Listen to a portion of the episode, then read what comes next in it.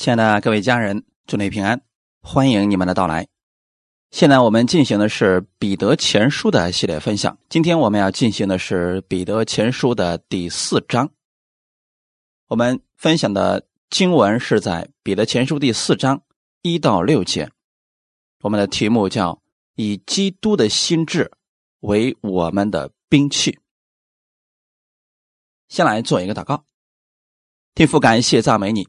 感谢你给我们预备这个美好的时间，我们一起来到你的真理面前，借着你的真理，使我们明白你要给我们供应的，并且让我们使用这真理，在任何的环境当中都有盼望。靠着你的真理，我们的生活当中得胜。感谢赞美你，无论我们遇到什么样的事情的时候，在你的真理当中，我们相信我们会找到答案。你恩待今天寻求你的每一个弟兄姊妹，把更多的启示赐给我们。奉主耶稣的名祷告，阿门。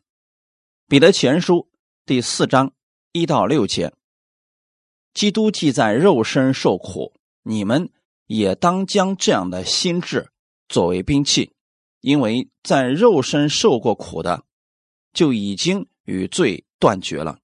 你们存这样的心。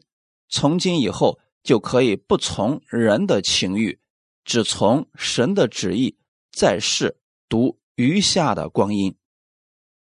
因为往日随从外邦人的心意，行邪淫、恶欲、醉酒、荒宴、群饮，并可恶拜偶像的事，时候已经够了。他们在这些事上见你们不与他们同奔那放荡无度的路，就以为怪。毁谤你们，他们必在那将要审判活人死人的主面前交账。为此，就是死人也曾有福音传给他们，要叫他们的肉体按着人受审判，他们的灵性却靠神活着。阿门。我们到了彼得前书的第四章的时候，彼得依然在安慰我们：基督为我们做了什么。所以在第四章的第一节里边提到，基督既在肉身受苦，你们也当将这样的心智作为兵器。很多人对这个经文不理解啊，就开始大肆的宣扬说啊，你看，耶稣基督在肉身的时候都受过苦了，所以啊，我们也应当受苦。这个信徒啊，他来到世界上不是享福的，那就是受苦的。受苦，最后受死，死了以后啊，将来有一天在天国的时候啊，神要给他们赏赐，让他们在天上享福。那这种说法到底正确不正确呢？很明显，这节经文讲的还真不是这个意思。我们透过整卷的彼得前书可以看出来，彼得一直在讲的是信徒虽然有苦难。但神会安慰他们。那今天这儿提到的是，基督既在肉身受苦，你们也当将这样的心智作为兵器。彼得要强调的，不是信徒受苦，我们以信徒受苦为兵器，乃是以基督受苦，用基督受苦的心智作为我们的兵器。基督既在肉身受过苦，你们要明白的是，耶稣基督的受苦以及他受苦以后给我们所带来的作用以及意义。他为什么受苦呢？我们来看一下《以赛亚书》五十三章四到六节。他诚然担当我们的忧患，背负我们的痛苦，我们却以为他受责罚。被神击打苦待了，哪知他为我们的过犯受害，为我们的罪孽压伤。因他受的刑罚，我们得平安；因他受的鞭伤，我们得医治。我们都如羊走迷，个人偏行己路。耶和华使我们众人的罪孽都归在他身上。耶稣基督没有犯过罪。他也不知道罪，可他为什么会受苦呢？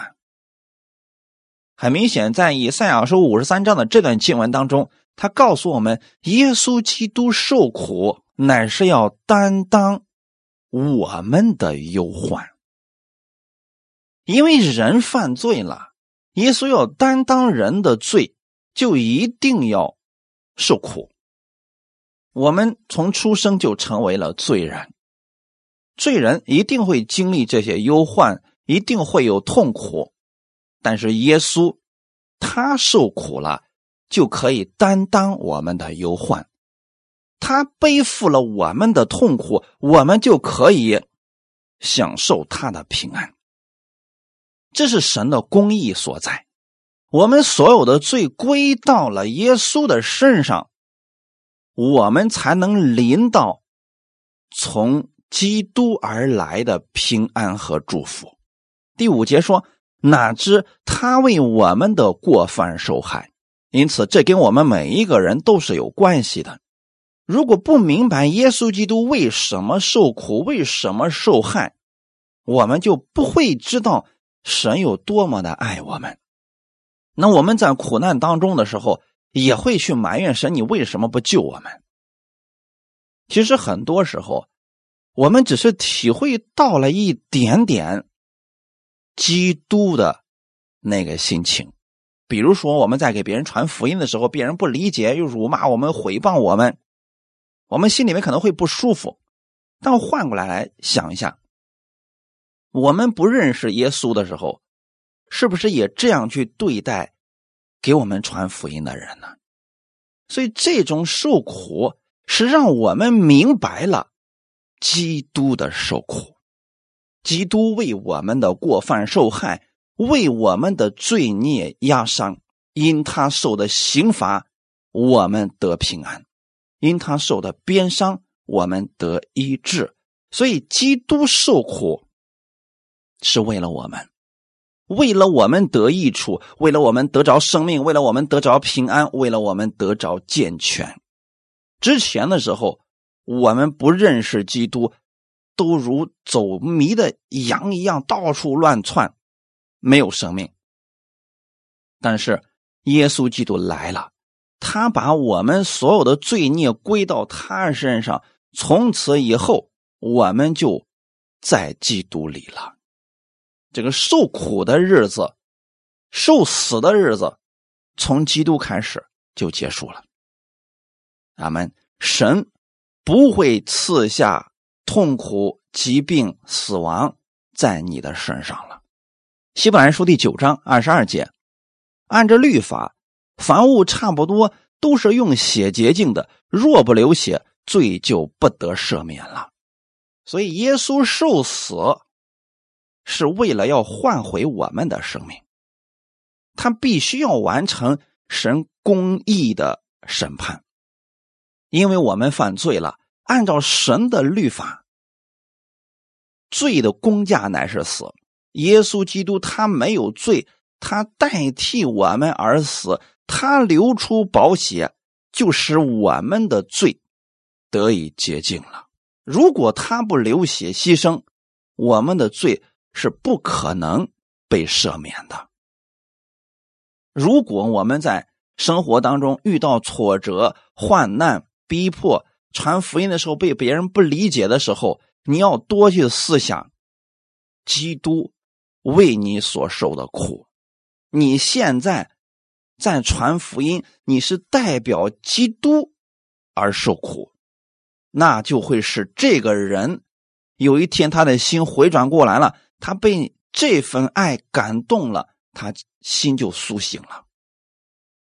耶稣救我们。是用他的爱吸引我们，绝对不是用律法吓唬我们，让我们跟随他的。我们去传福音的时候，也应当如此。你要不断的去思想，基督为你所受的苦。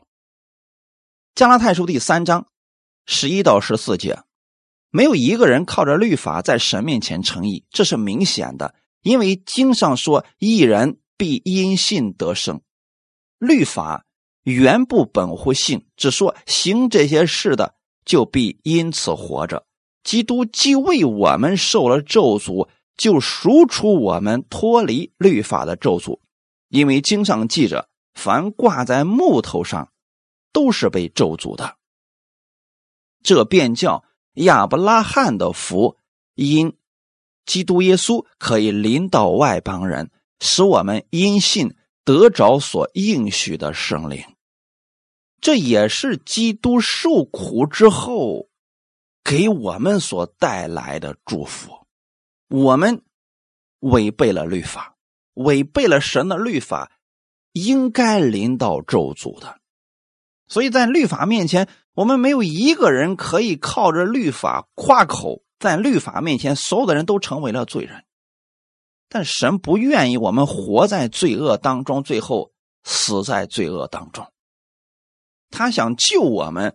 脱离这律法的咒诅，那就必须有一个人完全了律法。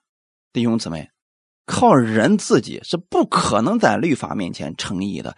这是过去犹太人努力了那么多年，都给我们证明了这个事情不可能。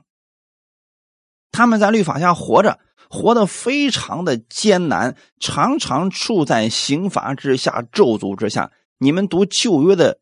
圣经是可以看出来的，为什么犹太人有那么多的痛苦，又是被掳为奴隶啊等等，就是因为他们违背了神的律法，那么他们就在咒诅之下了。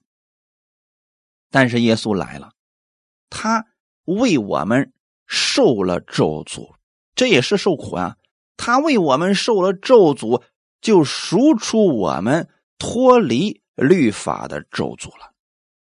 也就是说，本来这个咒诅应该临到我们身上的，耶稣替我们担当了，所以他被挂在木头上，就是承担了我们的咒诅。如此，便叫亚伯拉罕的福，因为基督耶稣可以临到我们的身上，圣灵也因此就住在了我们这些相信耶稣的人心里边了。这就是基督为什么受苦的第一个原因。那么还有其他的原因吗？就是每次你遇到问题、软弱、受逼迫、毁谤的时候，你要思想基督为什么为你受苦。那么他的受苦给我们带来了什么呢？这是我们要思想的第二个问题。因为他受过苦，所以他才能够。体恤、安慰我们。希伯来书第二章十八节，他自己既然被试探而受苦，就能搭救被试探的人。这句话语的意思是什么呢？耶稣在这个世界上曾经生活过，他也被魔鬼试探，他也经历了各样的患难。所以，你今天无论遇到什么样的苦难，你首先要确定那不是神赐给你的。其次，当这些苦难来临的时候，你不要抱怨、灰心、绝望，你要相信耶稣曾经也受过试探，也受过苦，但是他胜过了，他胜过了，就能使你也胜过这些，因为他会搭救你。就算是因为你的原因掉进了敌人的网罗，进入了试探当中。你依靠耶稣是可以胜过的。希伯来书第四章十四到十六节，我们既然有一位已经升入高天尊荣的大祭司，就是神的儿子耶稣，便当持定所承认的道。因我们的大祭司并非不能体恤我们的软弱，他也曾凡事受过试探，与我们一样。只是他没有犯罪，所以我们只管坦然无惧的来到施恩的宝座前，为要得连续蒙恩惠，做随时的帮助。阿门。希伯来书第四章里边就非常清楚的告诉我们，耶稣他的受苦给我们带来了什么？现在的基督已经得胜，已经从死里复活。升入高天，他成为了我们尊荣的大祭司。这大祭司不会再换了。那这位已经得着尊荣的大祭司，他现在依然还活着，他就是神的儿子耶稣。你知道他已经胜过了咒诅，胜过了死亡，胜过了疾病，至今依然还活着。那无论你现在在地上遇到仇敌什么样的逼迫患难，你要持定你所承认的道。当你去传福音，你去服侍别人的时候，不可能所有的人都乐意接受的，总会有一些敌对者出来想攻击你，说一些让你软弱的话，甚至造一些事情让你跌倒。这个时候你怎么办呢？如果你只看环境的话，很容易跌倒的。就拿彼得那个时候所发生的事情吧。他们传福音没有错，他们行善事也没有错。可是大的环境之下，他们过得非常的艰难，遇到的逼迫越来越大。这个时候，他们又看到周围许多持定这真道的人都被杀害了，那剩下这些人，要么。觉得自己是不是信错了？要么就要持定所承认的道，勇敢的面对死亡，像耶稣一样。那这些人就得相信，耶稣曾经为传福音受死了，他从死里复活了。那现在这些信耶稣的人，他们虽然死了，有一天神也会让他们复活，得抱着这必死的决心。来面对环境，要不然人确实会因为环境而软弱的。十五节说：“因我们的大祭司并非不能体恤我们的软弱。你现在所临到的环境，你心里的挣扎，我们的耶稣是知道的，他能体恤你的软弱。”阿门。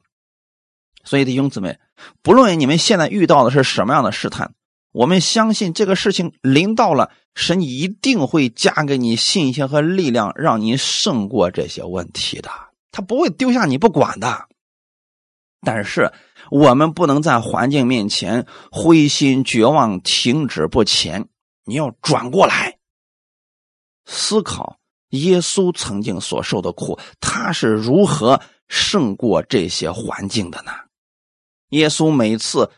被人试探、被逼迫的时候，他总是去转向天父呼求祷告，这就是我们的出路所在呀。彼得现在遇到问题了，他也是这样胜过的呀。保罗过去遇到问题了，他也是这样胜过的。所以，我们遇到患难、遇到问题的时候，不应该去持续看这个问题，应该转向神，向他来呼求。你向神祷告。你知道他能体恤你现在的事情，你不用每天就重复你现在遇到了多大的困难、多大的问题，你就求神加给你力量，胜过这些。为什么你能如此相信呢？因为耶稣过去受过试探，他胜过了，他没有犯罪，他没有跌倒，他胜过了。所以，神给我们的出路就是：你们只管坦然无惧的。来到施恩的宝座前，那这个施恩的宝座在哪儿呢？我们今天总不能跑到以色列去看看那个圣殿里面的至圣所里面的施恩座吧？不存在了。今天的施恩座，你只要向我们的天父仰望，天就会向你打开，这就是施恩座了。阿门。这施恩的宝座。就在你向我们的天父祷告，最后奉主耶稣的名如此祷告的时候，就已经达到了施恩的宝座前。这是神给我们所有相信他的人最大的安慰，那就是遇到问题了、遇到患难了，你可以随时的、随地的向天父来祷告。可以向他要怜悯，蒙恩惠，做你随时的帮助。你需要什么，就向我们的天父来祷告什么好了。神一定会加给你力量，让你胜过现在的问题。阿门。所以你们要将耶稣这受苦的心智，让他成为你们的心智，这样就可以战胜你现在所遇到的问题了。这也是胜过魔鬼各样试探的属灵兵器。阿门。约翰福音十六章三十三节说。我将这些事告诉你们，是要叫你们在我里面有平安。在世上你们有苦难，但你们可以放心，我已经胜了世界。这是耶稣早都告诉门徒的事情。今天这个话也可以赐给你，让你去应对你所遇到的所有问题，在基督里。你是有平安的人，这个平安是耶稣受苦赐给你的。阿门。这个平安你可以轻松得着。那有人就问了，到底什么是平安呢？我们见了面，我们会问说平安啊，主内平安。那什么是平安呢？平安不是说一帆风顺，是你遇到任何问题的时候，你心里边依然相信。神与你同在，他会加给你力量，胜过所有的问题。你不会因为这些环境就软弱、跌倒、绝望。阿门。这就是神给我们的平安。这个平安是有根有基的。后面就说了嘛，在世上你们有苦难，所以如果有人告诉你，信了耶稣之后吧，只要你有信心，你就不会遇到任何的事情。这一定是不正确的，确实会有苦难。如果有人告诉你信了主之后，我们只有恩典，其他的都没有，这也是不符合圣经的。你要相信神的话语，而不是某一个人给你灌的毒鸡汤。所以我鼓励大家要多读圣经。这些事情临到的时候，你就不会疑惑了啊！有人告诉我信了主之后，只要有信心，这个坏事啊什么都会躲着我们走。为什么我还临到了苦难呢？那是因为你被人给误导了。耶稣说的非常清楚，在世上你们有苦难，就算你没有错，但是你去传福音，你去为主去行善事的时候，仇敌怎么可能？就由着你去做这事呢，他一定会兴起各样的绊脚石来拦阻你。就是耶稣在世上，他有那么大的信心，那么大的权柄，魔鬼都没有放过他，总是设置各样的障碍，想拦阻耶稣传福音的脚步。更何况是我们呢？但神给我们的安慰是什么呢？你们可以放心。他已经胜了世界了，阿门。所以你们要把耶稣受苦的这些心智，要成为你的兵器。耶稣曾经受过苦，他胜过了魔鬼一切的诡计，这个要成为你的心智啊，要不然确实很难胜过环境的。所以这段经文一定要理解正确了，那不是我们受苦。要成为心智，也不是把受苦作为心智啊，这样解释是不正确的。是要把基督受苦成为你的兵器，那就是可以战胜仇敌的。阿门。因为耶稣已经胜了世界了。后面也告诉我们，因为在肉身受过苦的，就已经与罪断绝了。如果照一些人错误的解释说，你们在地上不停的要受苦，这样就能与罪断绝了。如果这样解释这段经文的话，那耶稣就不需要来这个世界上，信徒就使劲的受苦就能与罪断绝了。耶稣为什么要上十字架呢？那基督的受苦就无意义了呀。正是因为我们无论如何受苦，都不可能与罪断绝。你说不让这个人吃，不让这个人穿，把这个人弄到一个什么啊偏僻的地方，他就不犯罪了吗？这不可能呀！你就是再让他的肉身受苦，他心里边的这些贪念呀，这些爱慕虚荣的东西，你怎么让他断绝呢？他断绝不了的呀。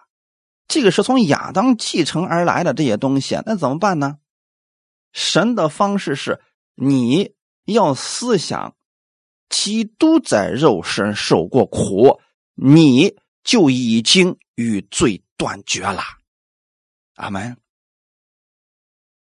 不是我们受苦能与罪断绝，很多人错了，所以他们就最后就弄成了一个苦难神学了，就说我们信耶稣就是为了受苦，让我们不犯罪，这个不正确。你要思想的是，基督为你受过苦，你已经与罪断绝了。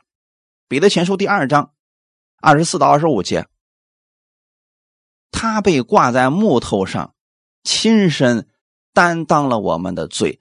使我们既然在罪上死，就得以在义上活。因他受的鞭伤，你们便得了医治。你们从前好像迷路的羊，如今却归到你们灵魂的牧人监督了。这段经文说的非常的清楚。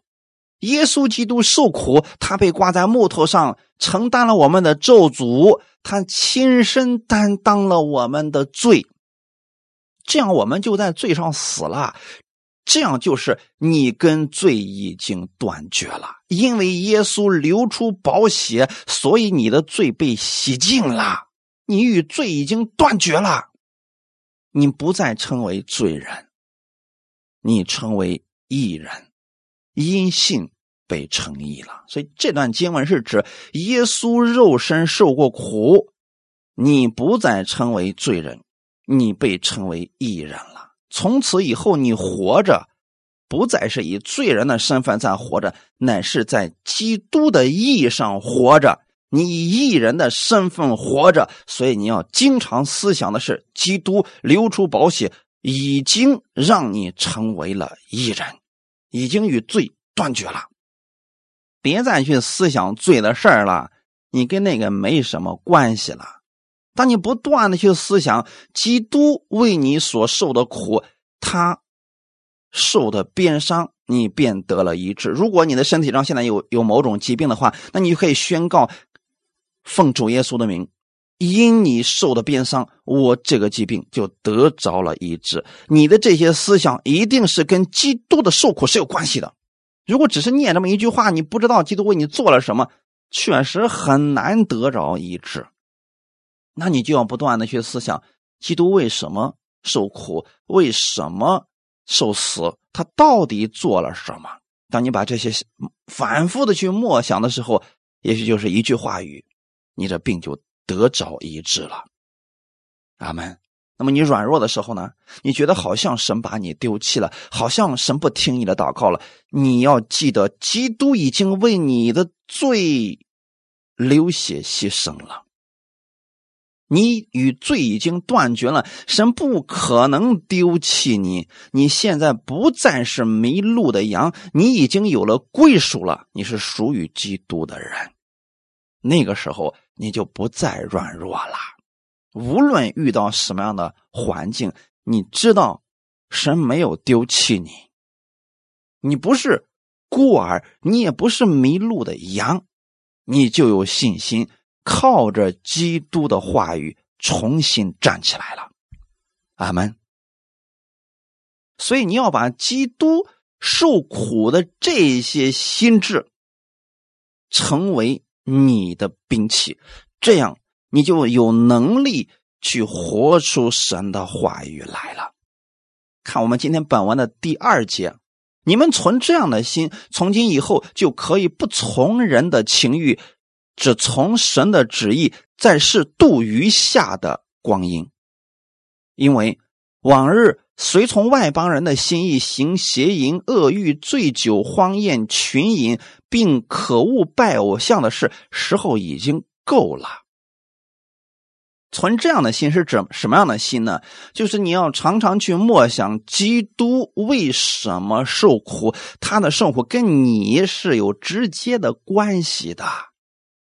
他如此受苦、受死，从死里复活，你要把基督所做的这些事情常记于心，常常去默想，存这样的心，你就可以胜过这个世界的情欲了。阿门。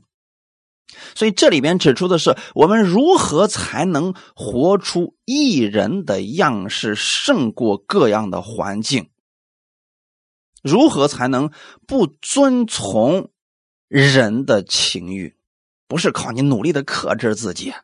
你看，过去有很多人被烟瘾啊、酒瘾啊捆绑的，很多人做法就是我克制自己不去做，最后发现根本就做不到。那最好的方式是什么呢？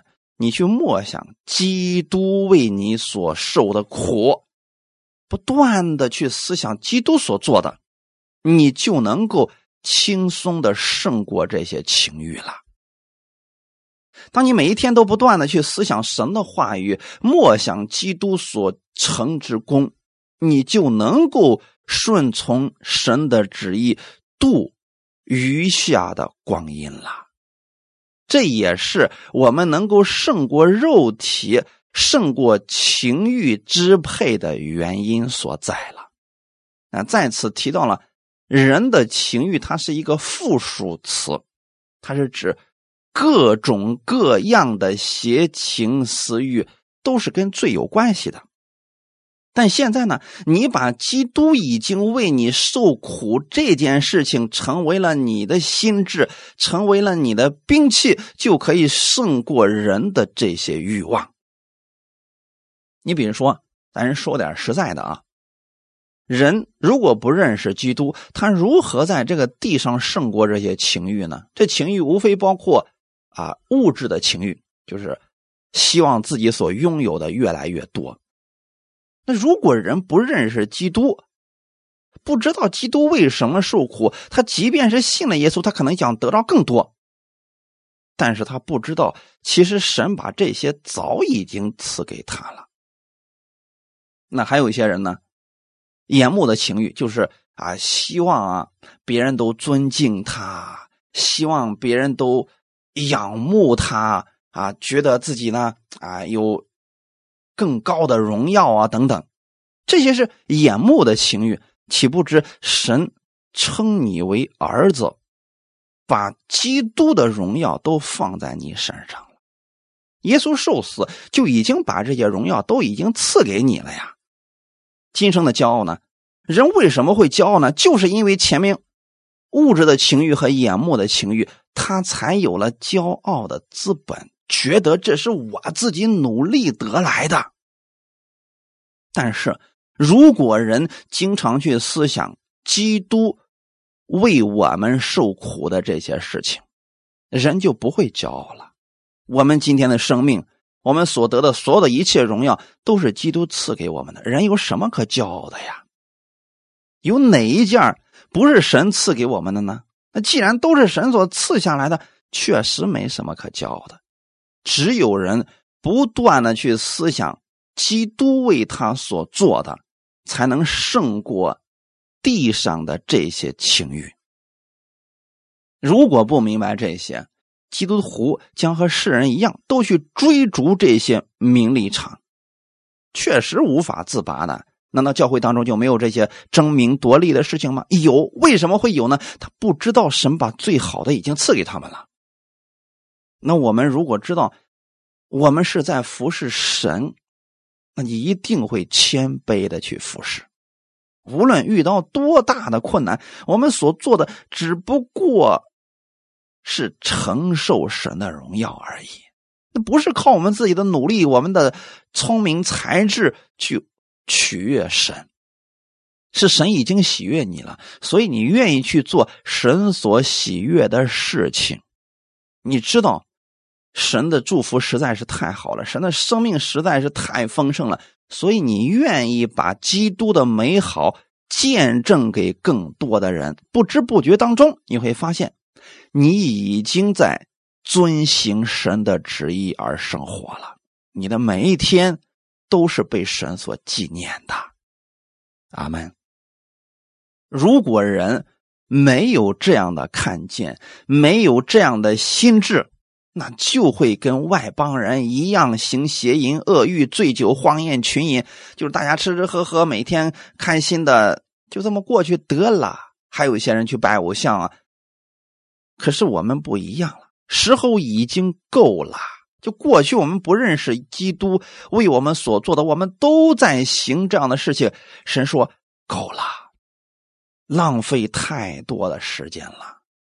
所以现在你应该去明白基督为你受苦的意义是什么了。只有你明白了这些，你就知道你的生命是有极重的价值，你不会把你的生命。浪费在这些恶欲、醉酒、荒淫和啊群饮上了，对不对，弟兄姊妹？所以我们现在给大家讲这些，就是希望大家能明白，你是有大使命的人。你活在这个世上，不是跟世人那个样子，为了吃的好一点、穿的好一点啊，为了得到更多，不是的。你是为了见证基督，活出基督。荣美的样式，只不过有的人活出来的多，有的人活出来的少，这个倒是不要紧。但你不能够忘记了自己的这个荣耀。他们，你是不一样的，你是被神从这世界上分别为圣归给他的。阿门。在保罗的书信当中，他也曾经告诉我们，我们里面有情欲与圣灵相争。一般这种相争的时候啊，就是因为。人他有自己的想法，那圣灵呢是权威基督的，是遵循基督的话语去做事情的。情欲肯定是为了我们自己，所以才会相争。相争的情况之下，如果人不去思想基督所受之苦，人很容易被这情欲给战胜了。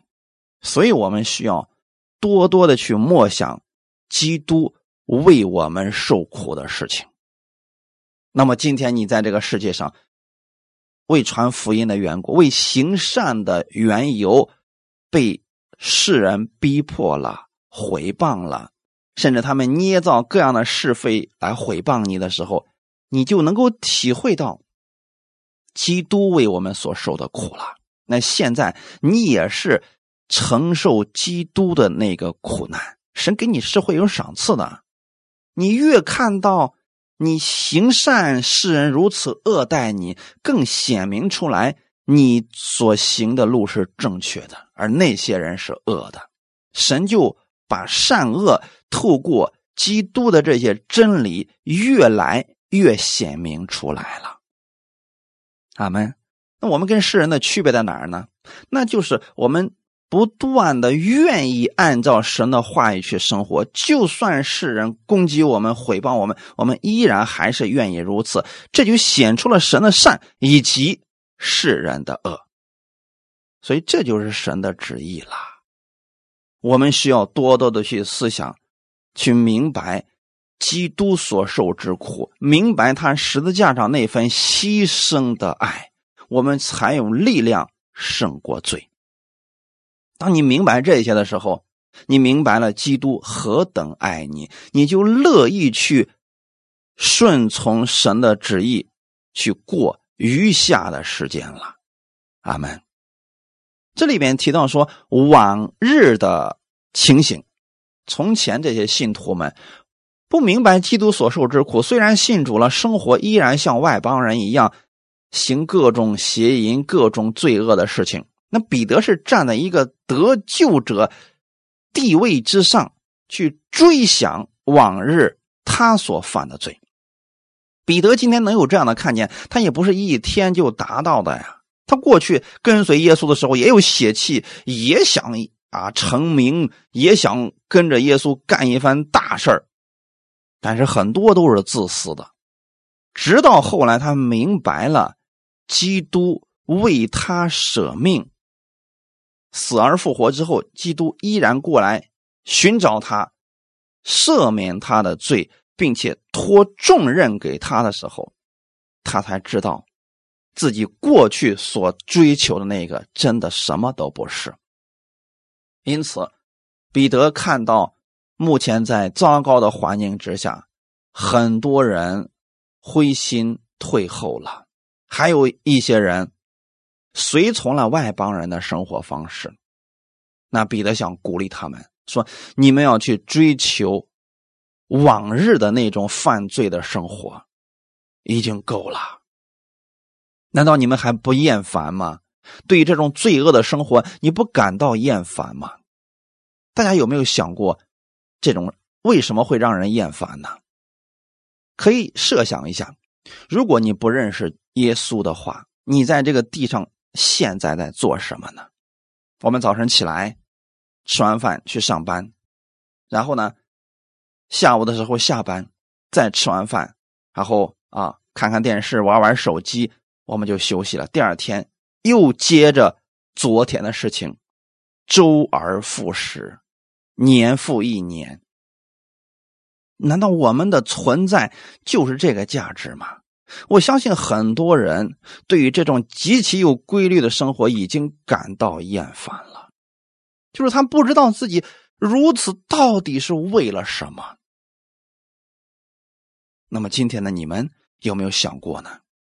这就是。因为不明白自己的价值所在，所以就像世人一样活着了。这是一种令人厌烦的生活呀。如果你明白了基督，他为什么放下他宝座上的那种荣耀的状态，来到世界上为我们受苦，甘愿的服侍世上的这些罪人，那你就会去做有意义的事情。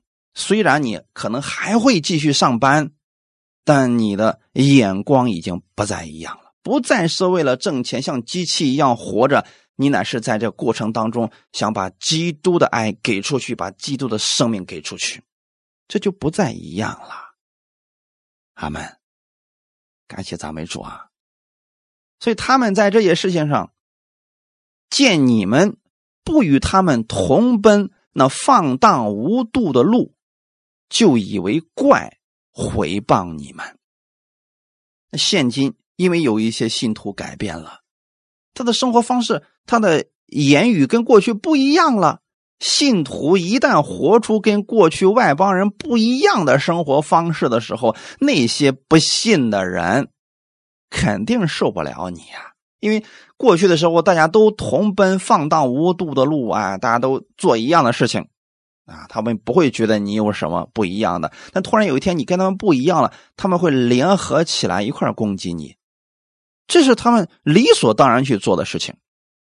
那么我们作为一个已经得救的信徒，我们确实生命已经不再一样，我们不愿意与这种罪恶为伍去生活，就是因为你有这种心智，要为基督而活，你把很多事情看。开了，你不想去在公司里边、在企业里边争权夺利，你就想荣耀基督。结果好了，开始招那些外人的记恨、毁谤和逼迫，就是因为你归向了基督，你的生活、你的言语越来越像基督，表现出了好的品德，而你周围那些人，他们仍然在。黑暗的路上行走，你所做的事情显出了他们是属于罪恶的，就好像光照在黑暗当中，很多人不适应一样。他们觉得自己那个事情是羞愧的，结果开始产生了愤恨。他们想方设法去逼迫那些有好品行的信徒。从这个意义上来讲，有时候并不一定是你做错了。也许是因为你做的太正确了，越来越像基督了，所以周围那些人开始恨恶你了。我们就拿耶稣来讲，耶稣在这个世界上做过恶事吗？心中可曾恨过其他人吗？没有。可为什么当时的那些犹太人、以色列人那么恨恶耶稣呢？就是因为耶稣他就是以光的形象出现的。以一个完全人的形象出现的其他人，因着耶稣所做的事情显出了他们的罪恶，他们受不了了。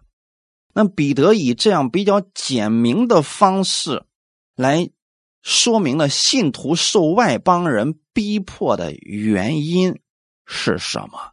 就是要安慰当时的信徒，使他们知道你们没有错，你们只不过是活出了基督的样式来。你们有了美好的见证，而招那些不信者的逼迫，这是很正常了。因为基督也曾如此受过苦，你们要效法基督那受苦的心智，以此为你们的力量。阿门。从正面的意义上来讲，这足以证明他们确实活出了基督的样式，已经把基督的光发出来了。这是主所喜悦的。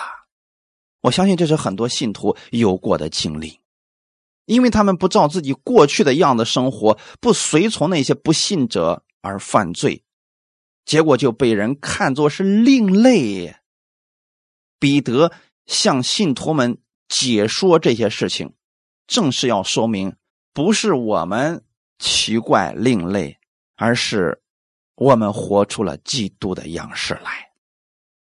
阿门。所以我们在传福音的时候，不要总是定罪自己，说啊，你看我传福音，别人都这么说，我是不是我真的错了？你要参考的标准是圣经。如果你所行的，是符合真理的，符合圣经的，就不要再担心，千万不要自己定罪，因为周围如果负面的对你的言论多了，我们很有可能就会怀疑自己的呀。这个世人，他们能把谎言说一万遍，许多人就相信这是真理了。我们不能如此啊！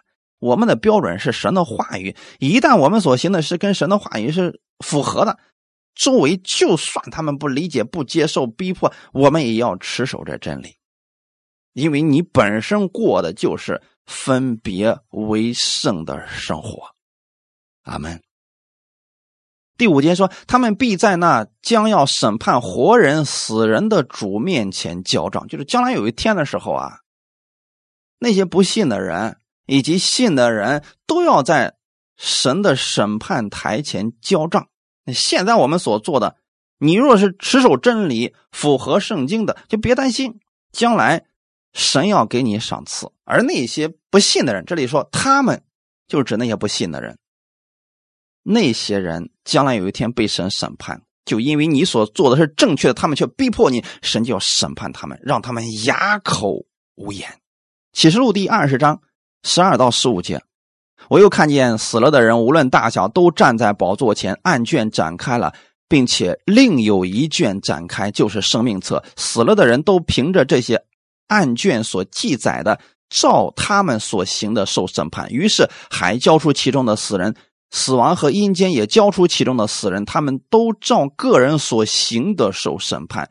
死亡和阴间也被扔在火湖里，这火湖就是第二次的死。若有人名字没有记在生命册上，他就被扔在火湖里。这段经文很明显，这是最后审判的一个样式。你有没有发现，在神的审判台前，过去在世上活的那些人，他们一定会有行为，这些行为全部在神的面前显明出来。那么这里边也包括信徒，他们也死掉了，有的可能就是啊被冤枉致死，有些呢可能非正常死亡，还有一些是啊平安的死去。但甭管是怎么一种死法，最后他们都要在神面前接受审判。我要强调的是。我们名字被记在生命册上，这些死了的人就要按照案卷所记载，这指的是信的人。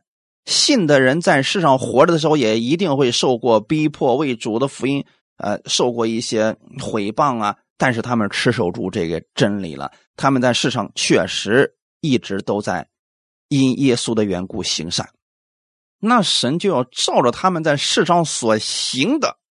给他们赏赐，这里说的说的是受审判，所以大家不要以为受审判就一定是刑罚，在神公义的审判主面前，你为主所做的，神要给你赏赐的。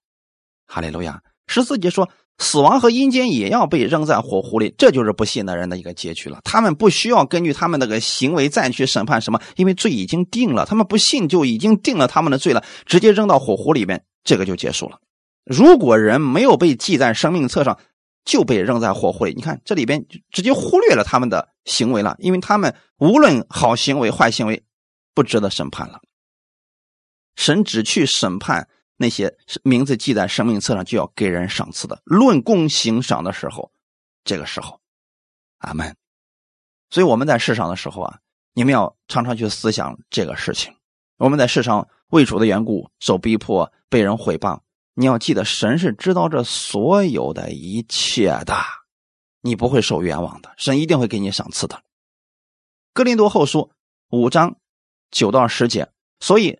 无论是住在身内，离开身外，我们立了志向，要得主的喜悦，因为我们众人必要在基督台前显露出来，叫个人按着本身所行的，或善或恶受报。这就对我们来讲呢，我们要立定心智，像耶稣一样活着，就算受委屈了，我们要持守我们所信的真理，不断的向众人行善，显出基督美好的品格来。将来有一天，神会按照你所行的给你赏赐的，阿门。第六节，为此，就是死人也曾有福音传给他们，要叫他们的肉体按着人受审判，他们的灵性却靠神活着。当福音传给世人的时候，一定会有人接受，还有一些人不接受。但是此处所说的。就是死人也曾有福音传给他们，是指过去给耶稣传福音的人，有些信徒还活着，但有些信徒已经死了。彼得在说这个事情的时候，可能深有感触，因为他是第一批跟着耶稣的人。可是到今天为止，跟着耶稣的人，这些人曾经传福音的。有的人还活着，但有些人已经死掉了。但是这些人呢？这些因为基督的缘故被殉道的这些人呢？他们按着肉体被人审判了，就是他们在肉身方面虽然受了人的逼迫，失去了生命，按着人的那个审判被定罪了，但在神面前他们没有罪。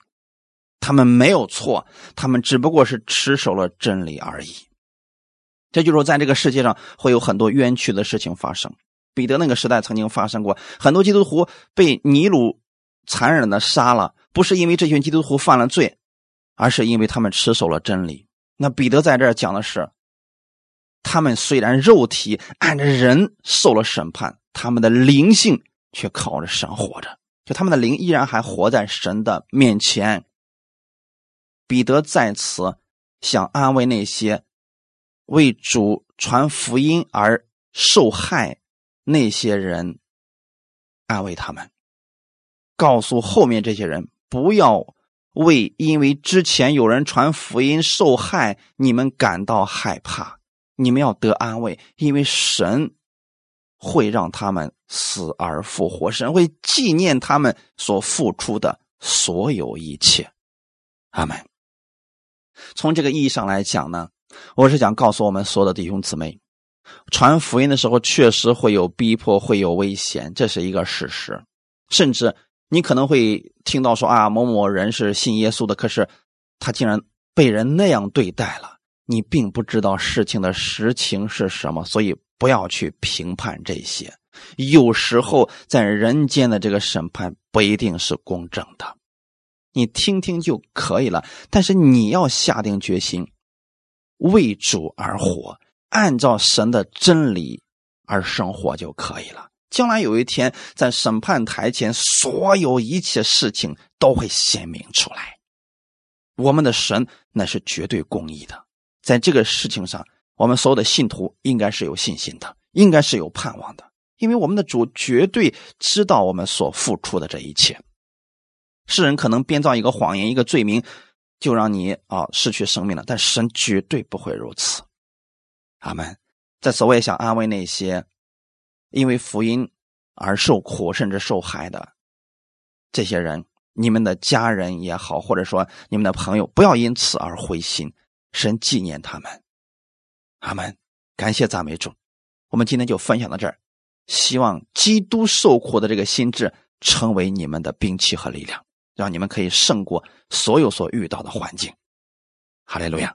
我们一起祷告，天父，我们感谢赞美你，谢谢你把这样的话语赐给我们。基督在世界上，他肉身曾经受过苦，就使我们脱离了所有的咒诅和死亡。